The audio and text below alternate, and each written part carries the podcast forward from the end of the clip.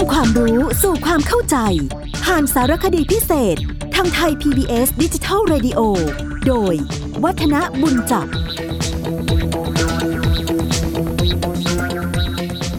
สวัสดีครับคุณผู้ฟังครับ ผมได้นำเอาเรื่องราวเกี่ยวกับการเทศมหาชาติ มาพูดมาคุยกับท่านผู้ฟังอยู่พอสมควร และสิ่งหนึ่งซึ่งคงจะต้องบอกว่า คนหลาย ๆ คนมักจะมีความข้องใจ กี่ยวกับสิ่งที่เรียกว่าแหล่ที่อยู่ในการเทศมหาชาตินะครับว่าไปแล้วเนี่ยแหล่ก็เป็นการใช้เสียง แล้วก็เป็นการใช้ทำนองประกอบการเทศ โดยที่แหล่เนี่ยมุ่งจะใช้ความไพเราะมานำเสนอเนื้อหาสาระทางศาสนาเป็นสำคัญนะครับ อย่างกับที่ในการเทศมหาชาติเนี่ยก็จะเรียกว่าเทศแหล่นะคราวนี้ถามว่าแหล่คืออะไร คงจะต้องบอกว่าประเภทของการแหล่เนี่ยแบ่งออกเป็นสองลักษณะท่านผู้ฟัง ถ้าในเทศมหาชาติก็จะมีแหล่ในอย่างหนึ่ง แล้วก็แหล่นอกอย่างหนึ่ง เหตุที่เรียกว่าแหล่ใน ก็เพราะว่า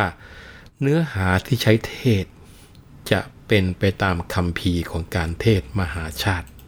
นั่นก็คืออยู่ในมหาชาติกรอนเทศบ้างอะไรบ้างขึ้นมา ส่วนที่เรียกว่าแหล่นอก ก็จะมีเนื้อหาในการเทศนอกคำพีมหาชาติ ก็คือไม่ได้อยู่ในกลุ่มของมหาชาติกรอนเทศกันนะครับ นี่คือความหมายทั่วไปของแหล่ที่เรารู้จักกัน ในอีกความหมายหนึ่งนั้น แหล่ก็หมายถึงตอนหนึ่งหรือว่าบทหนึ่งของแต่ละกันประเทศมหาชาติ อย่างงงนะครับแหล่ ชุดต้นที่มีแหล่นอกแหล่ในเนี่ยเราเอาเนื้อหาสาระในการเทศเป็นตัวตั้ง ถ้าเอาเนื้อหาในการเทศมาจากตัวคำพีหลักที่ใช้ก็คือมหาชาติกรอนเทศ ถ้าเอาเนื้อในนั้นมาเราเรียกว่าแหล่ในก็คือแหล่ในคัมภีแต่ถ้ามาแต่งขึ้นใหม่เขาเรียกว่าแหล่นอกนะเป็นนอกคัมภีเทศมหาชาตินี่คือความหมายแรกที่เราคุยกัน ส่วนอีกความหมายหนึ่ง แหล่นั้นก็คือตอนหนึ่งหรือบทหนึ่งของแต่ละกันในการเทศมหาชาติหมายความว่ายังไง คือว่าเมื่อเทศไปได้ตอนหนึ่ง หรือว่าในส่วนของย่อหน้าใหญ่ๆหนึ่งเขาก็เรียกว่าแหล่หนึ่งสองตอนก็จะเรียกว่าสองแหล่นะครับ เมื่อจบแต่ละตอนก็เรียกว่าจบแหล่กัน และทำไมถึงต้องเรียกลักษณะอย่างนี้ว่าแหล่ก็คงจะต้องบอกว่าแหล่นั้นมีที่มาของคำ สันนิษฐานว่ากร่อนมาจากคำว่านั้นแหลนะเพราะว่าในการเทศมหาชาตุทุกการเนี่ยนะครับ เมื่อจบตอนหนึ่งแล้ว ผู้เทศก็จะลงท้ายด้วยคำว่า นั่นแหละหรือว่านั่นแหละทุกตอนไปนะครับ แล้วเมื่อเราคำว่าแลในตำแหน่งจบเรื่องให้ยาว แล้วกดเสียงให้ต่ำลงไป เสียงแลก็กลายเป็นแหลไปในที่สุดนะทำให้ การที่เรียกแต่ละช่วงแต่ละตอนของการนำเสนอเรื่องนั้นเป็นหนึ่งแหล่หนึ่งแหล่ด้วยเหตุตรงนี้กันนะครับ ก็คงจะต้องย้อนกลับไปว่าเคยเล่าให้ท่านผู้ฟังประเทศมหาชาติเนี่ยเป็นการมหากุศลที่เตือนบุคคลให้น้อมรำลึกถึงการบำเพ็ญบุญ ก็คือความดีที่ยิ่งยวด เป็นการสละความเห็นแก่ตัวเพื่อประโยชน์สูงสุดอันไพศาลของมวลมนุษยชาติ อันนี้ถือว่าเป็น สำคัญในเทศกาลที่ยังคงความหมายอย่างแท้จริงเกี่ยวกับการเทศมหาชาตินะครับ คราวนี้การเทศทุกกันเนี่ยนะครับทั้งหมดมี 13 กันสำหรับเทศมหาชาติ แต่ละกันแต่ละกันก็จะมีผู้ที่เป็นเจ้าภาพจัดการเทศถวาย เมื่อพระที่ตัวเองรับกันเทศขึ้นเทศ ตามธรรมเนียมนั้น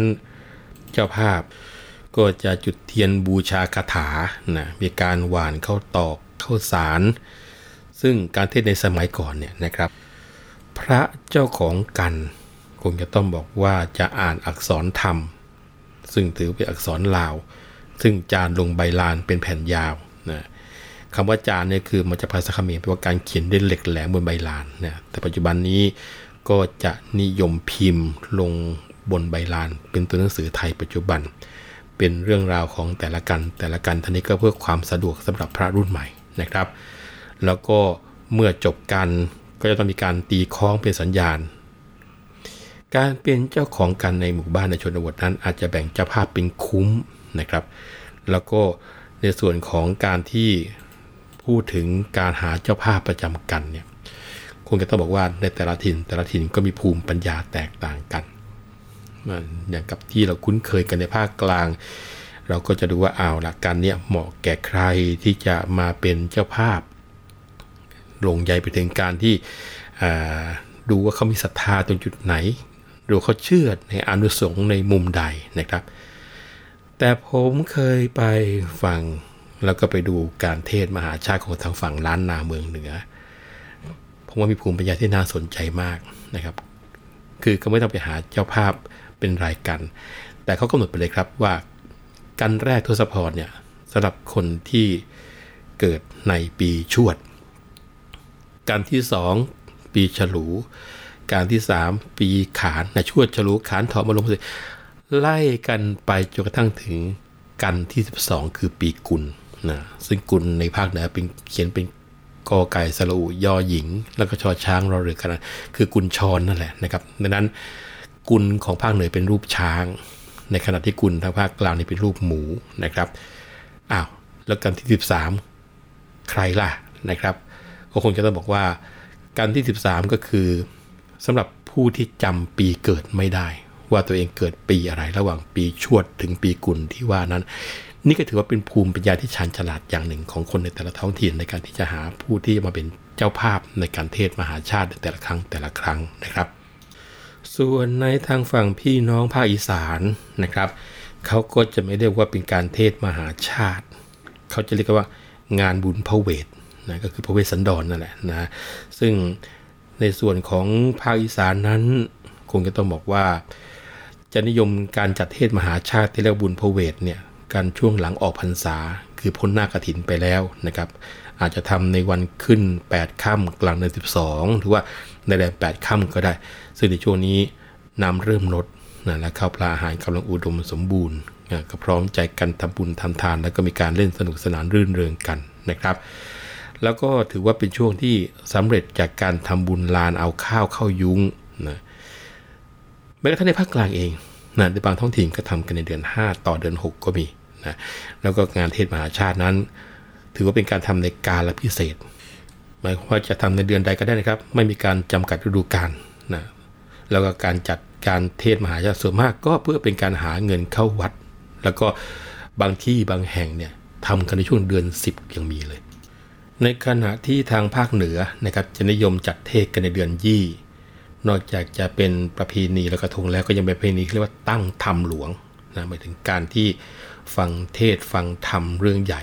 หรือว่าเรื่องสำคัญกันนะพอธรรมหลวงที่จะเทศก็มักจะเป็นเรื่องเกี่ยวกับพระเวสสันดรชาดกอันเป็นพระชาติสุดท้ายของพระโพธิสัตว์ ก่อนที่จะได้มาประสูติแล้วก็ตรัสรู้เป็นพระสัมมาสัมพุทธเจ้าในชาติต่อมานะมี 13 กันเหมือนกัน คำว่าตั้งเนี่ยในภาษาล้านนาแปลว่าการเริ่มต้น การตั้งธรรมหลวงก็แปลว่า การสดับพระธรรมเทศนาจากคำพีที่จานขึ้นใหม่เป็นครั้งแรกด้วย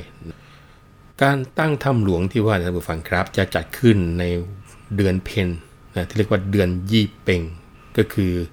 วันเพนเดือน12นะจะมีการเตรียมงานมากมาย นับตั้งแต่การเตรียมสถานที่ในการเทศ การเตรียมตัวของผู้จะมาฟังเทศ อันนี้ถือว่าเป็นพิธีใหญ่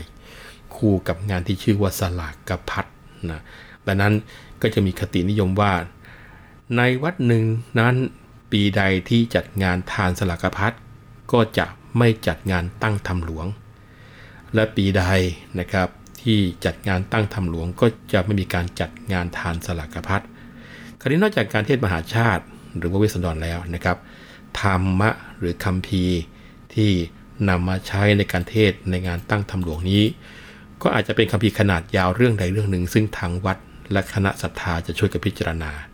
โดยอาจจะเป็นเรื่องในหมวดทศชาติชาดก ปัญญาสชาดก หรือว่าชาดกนอกนิบาตเรื่องอื่นนะแต่ที่ยงกันมากคือเรื่องมหาชาติหรือพระวิสันดรชาดก ซึ่งมีความเชื่อกันเหมือนกับทุกๆทที่แหละครับ นะฮะว่าหากได้ฟังเทศมหาชาติครบ 13 กัน จะไปเกิดในแผ่นดินยุคภาษีอริยเมตไตรในอนาคตเช่นกัน ซึ่ง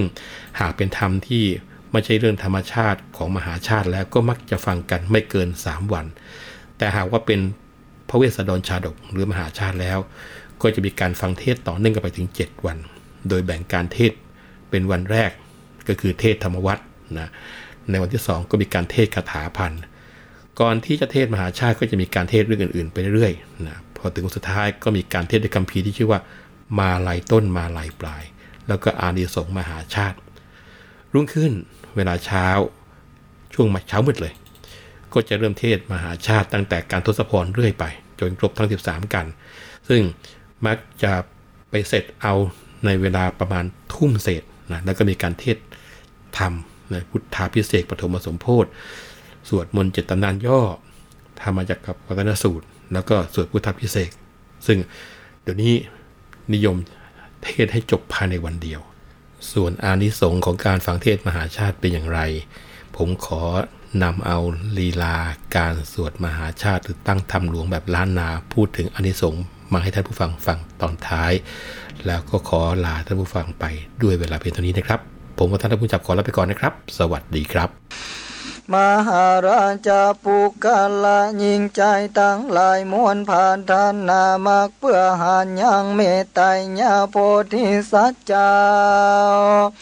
เมื่อลงมาเพื่อทาลัดสัพพัญญูตัญญาณเป็นพระพุทธเจ้าในโลกนี้ดังอันจุงฟังมหาเวเวสันตราชาตกา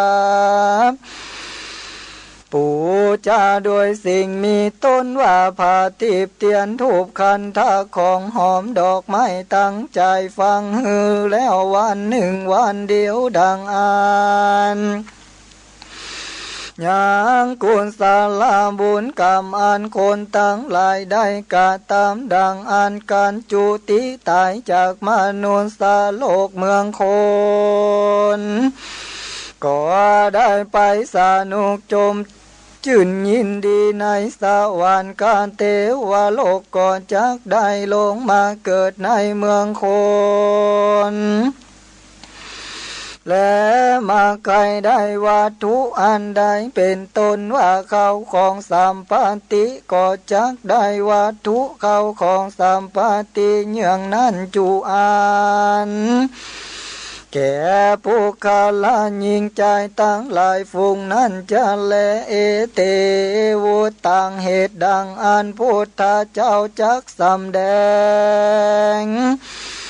ปุคาลาตั้งหลายอันปูจายังมหาเวสันตาลาจาตกาอันพระกอบด้วยขันธาได้ปันคาถา อันมีปาลิเชตได้สิบสามกองเก่าคันทาว่าดังนี้เอกุณาวิสาติคาถาทัสสะเลมโนลาเมทัสวาลังอาพินตวาดูกาลามหาลังจาเยจนา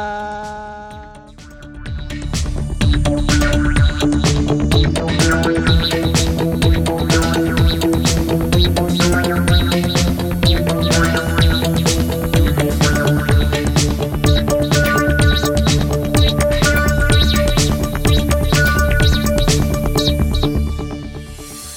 ตามรับฟังรายการย้อนหลังได้ที่เว็บไซต์และแอปพลิเคชันไทย PBS Radio ไทย PBS ดิจิทัล Radio วิทยุข่าวสารสาระ เพื่อสาธารณะและสังคม